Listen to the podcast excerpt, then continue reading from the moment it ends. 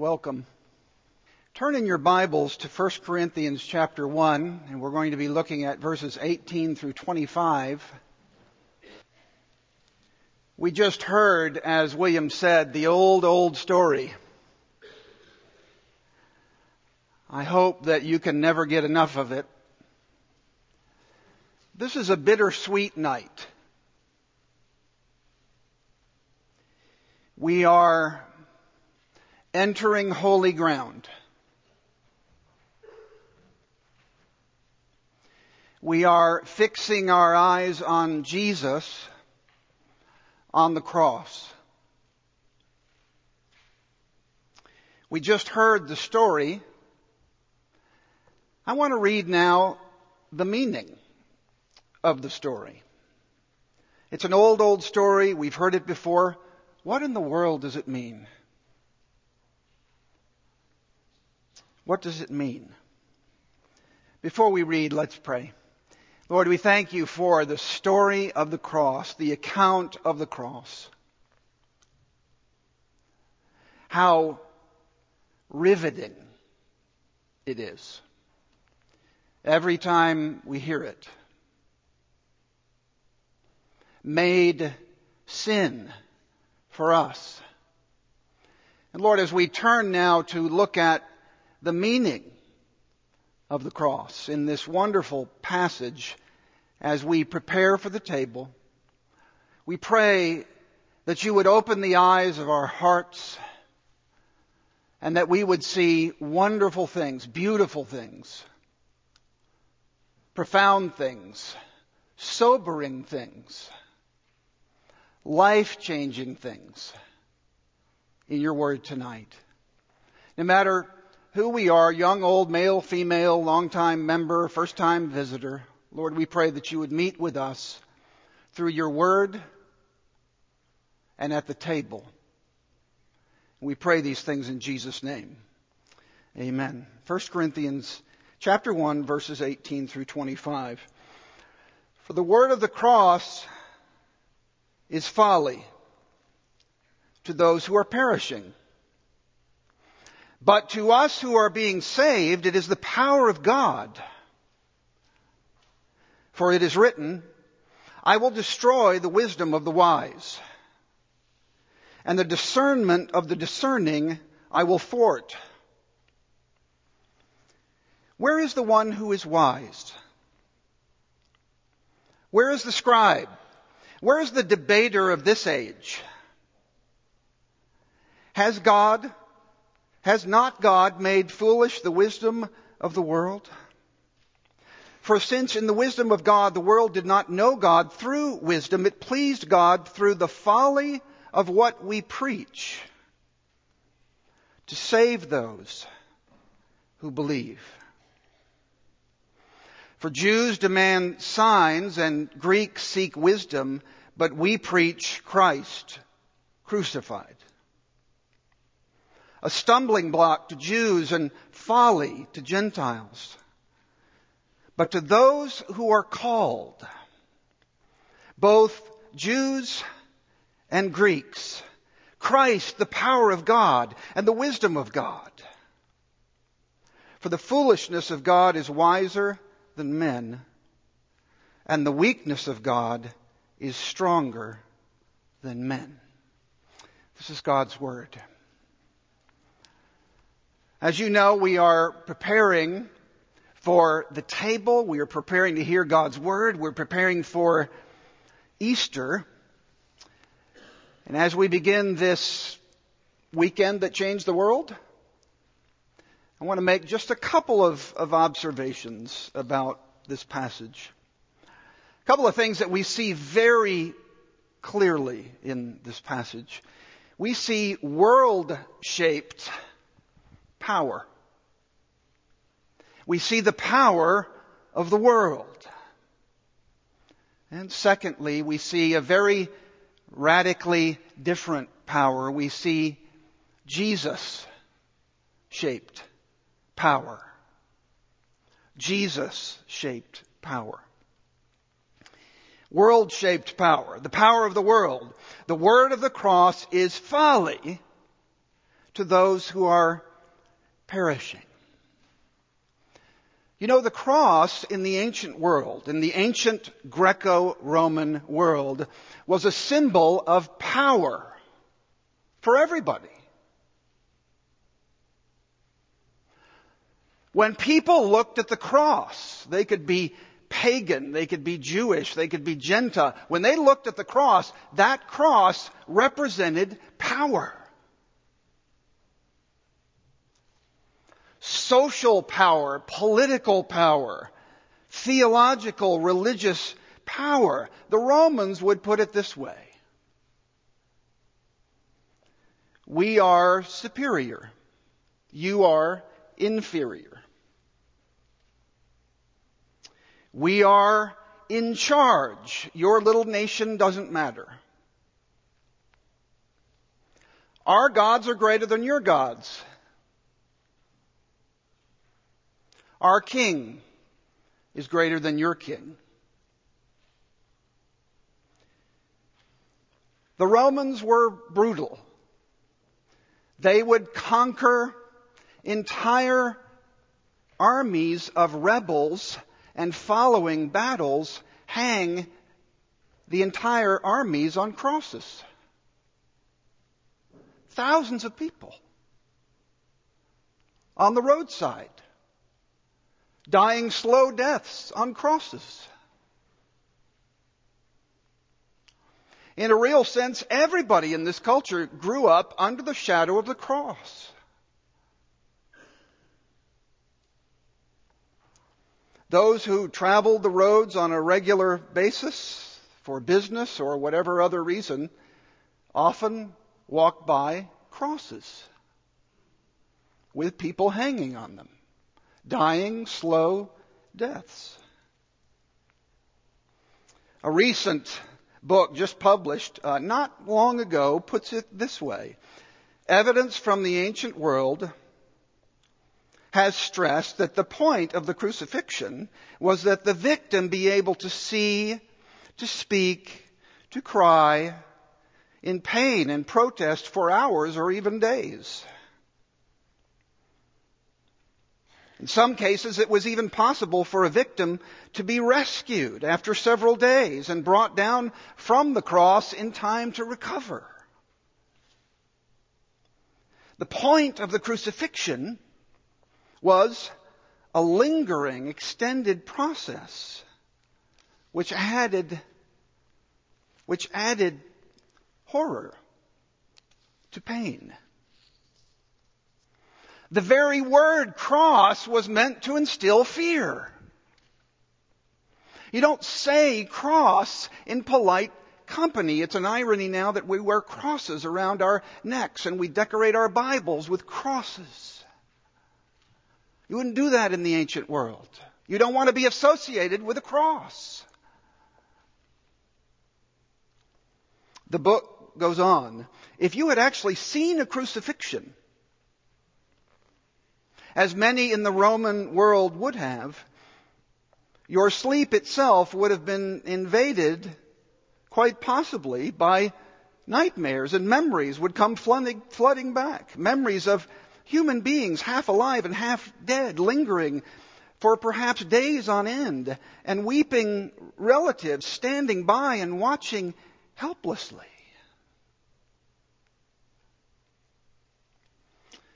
Hundred years before the coming of Christ, maybe you saw the movie Spartacus. Well, there was a real Spartacus. He was a rebel. He was defeated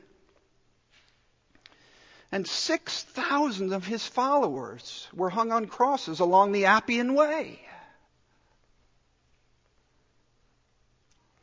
The Romans had a way of mocking their victims. You want to be high and lifted up? We'll lift you high up.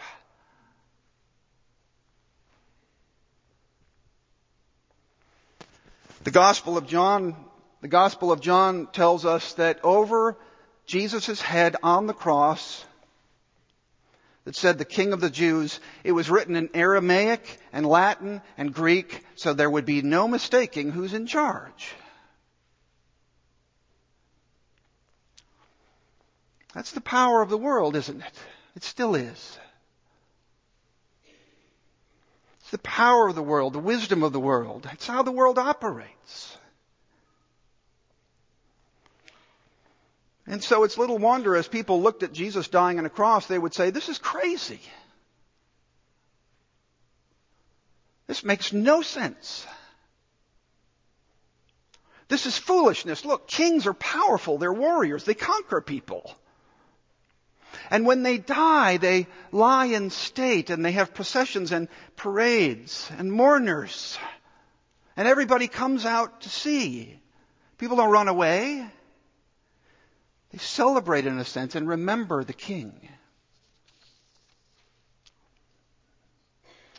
For me, as I have preached a number of, number of these things through the years, it's almost harder, for me anyway, maybe for you, it's almost harder to envision God going to a cross than it is the resurrection. I, I can understand the power and the glory and the joy, conquering death. Everybody can see the glory, the risen Christ, but God going to a cross?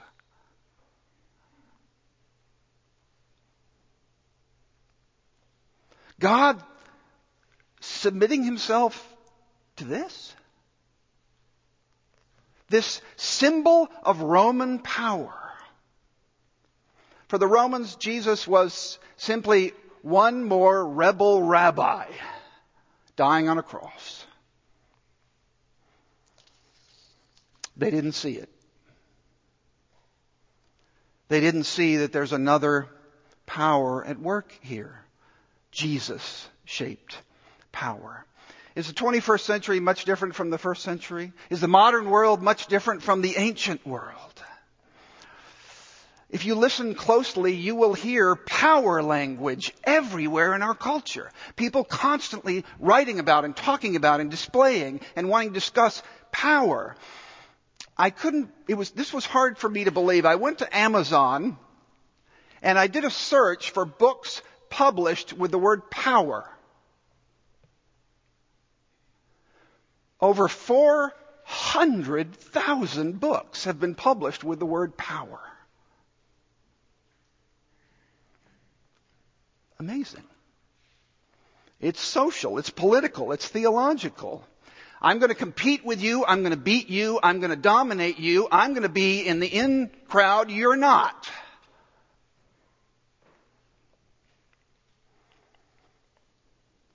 Or maybe, maybe I'll be willing to, to dicker with you, to make a bargain with you. You give to me, I'll give to you.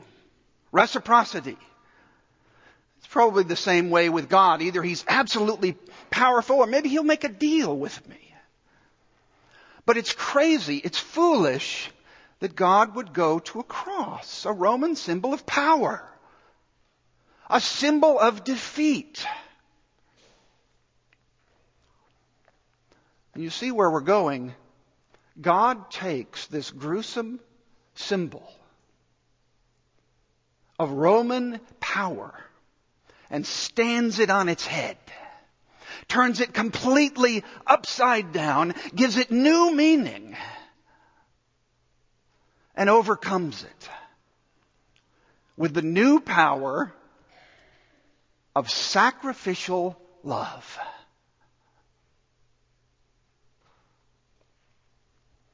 Don't ever see Jesus as a passive victim. Jesus chose to be born in a manger. He chose to grow up in a family where he lost his earthly father at a young age. He chose to live a life in which he was constantly challenged and hounded and threatened. He chose to go to the Garden of Gethsemane and take the cup of God's wrath and drink it. He chose to die on a cross. All out of sacrificial love and turning the meaning of power upside down. John 10:17 says, "For this reason the Father loves me," says Jesus, "because I lay down my life and I take it up again. Jonathan Edwards, the great American writer and pastor, puts it this way in an imagined conversation between the Father and the Son. Here's Jesus. Why should I? Why should I?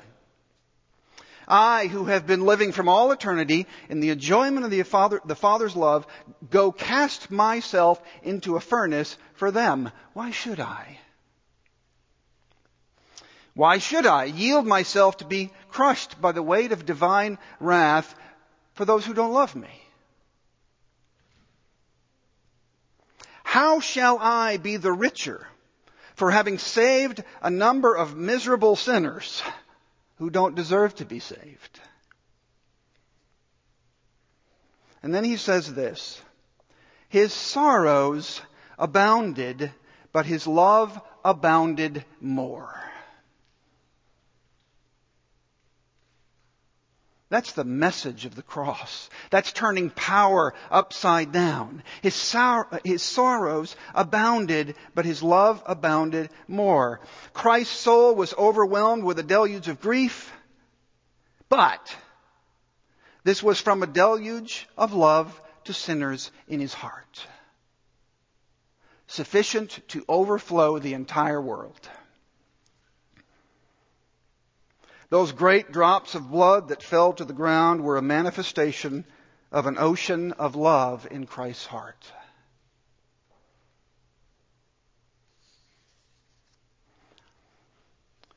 Do you realize that Jesus was the only person who ever lived who was perfectly obedient to God and did exactly what God told him to do and he got cursed for it?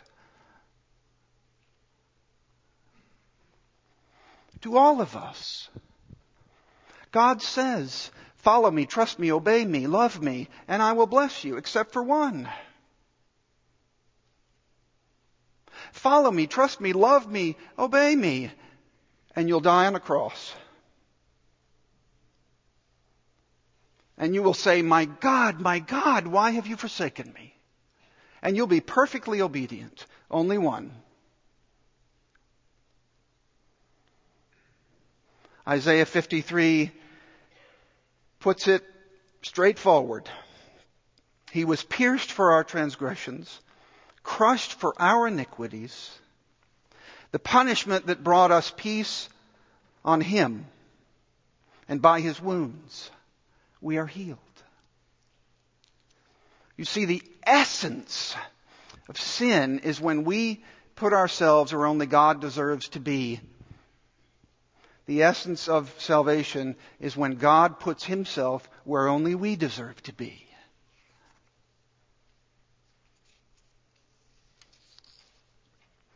How profound it must have been when Jesus said to his disciples, If anyone would come after me, let him deny himself, take up his cross,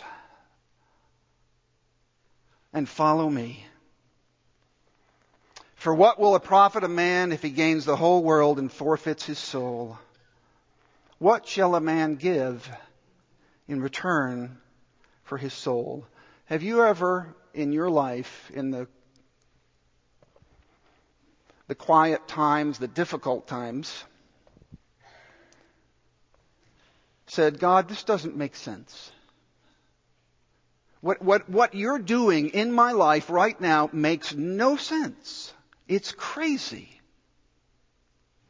It seems so foolish. Remember the cross.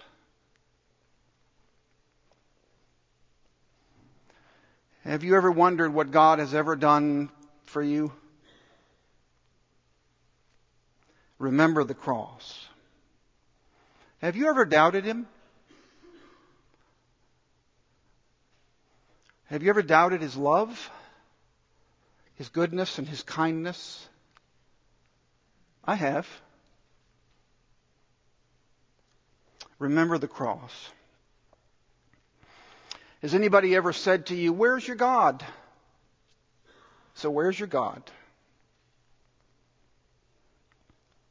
Remember the cross. Have you ever been tempted to give up? Remember the cross. Have you ever had enough of yourself? You know, I've had enough of myself a lot. I'm tired of living with myself. Bless Cindy. I'm tired of my sin, my selfishness, my pride. Remember the cross. Jesus says to all of us, now, my grace is sufficient for you. For power is perfected in weakness. I am the resurrection and the life. Whoever believes in me, though he die, yet shall he live. In the words of the old hymn, the wonderful words of the old hymn, nothing in my hands I bring, simply to the cross I cling. Fix your eyes on Jesus. Remember the cross. Remember how he turns the power and the wisdom of the world upside down and says, Now you pick up your cross, you follow me. I have died in your place for your sin, your curse. You have eternal life, eternal joy, and Easter is coming. Nothing in my hands I bring, simply to the cross I cling. Let's pray.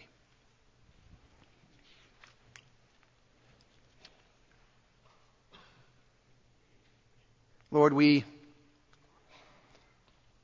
in the quiet of a, an evening like this, when the world is, is rushing around all around us and we have much to think about and we've got responsibilities and busyness and tensions and anxieties and great joys and things we're looking forward to doing later this evening.